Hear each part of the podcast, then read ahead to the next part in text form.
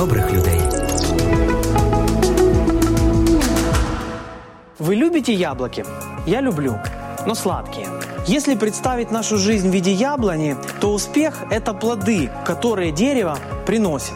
Но для того, чтобы яблоки были хорошими, и их было много, дерево должно быть здоровым и расти на хорошей почве.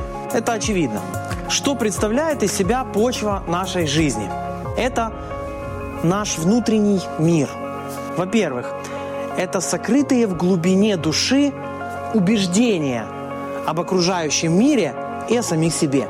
Если я внутренне уверен, что я неудачник, много ли плодов принесет мое дерево? Во-вторых, почва нашей жизни – это основные ценности и принципы. Понимание того, что такое хорошо и что такое плохо. Духовные ценности, другими словами.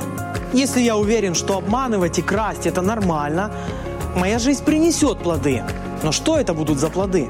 Будут ли это яблоки или это будет волчья ягода?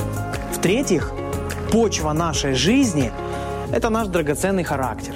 Культивируем ли мы в себе спокойствие или раздражительность, умение прощать или обидчивость, смелость или боязливость?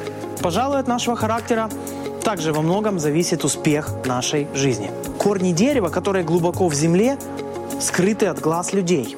Вот эти три перечисленные составляющие, наши глубинные убеждения, наши базовые ценности и принципы, а также наш характер, это все то, чего люди в основном не видят. Недаром это все называют внутренний мир. Зачастую мы и сами не до конца понимаем, что таится там, в глубинах нашей души. Но плоды, которые растут на ветках, видны всем. По плодам становится понятно, кто ты – яблоня или репейник. Добрая весть заключается в том, что внутренний мир можно изменить. Бог и Библия помогают заложить новое основание нашей жизни. Новые ценности, новые базовые принципы, новые убеждения и новый характер. Результатом будет успешная жизнь, исполненная добрых плодов. Приятного аппетита!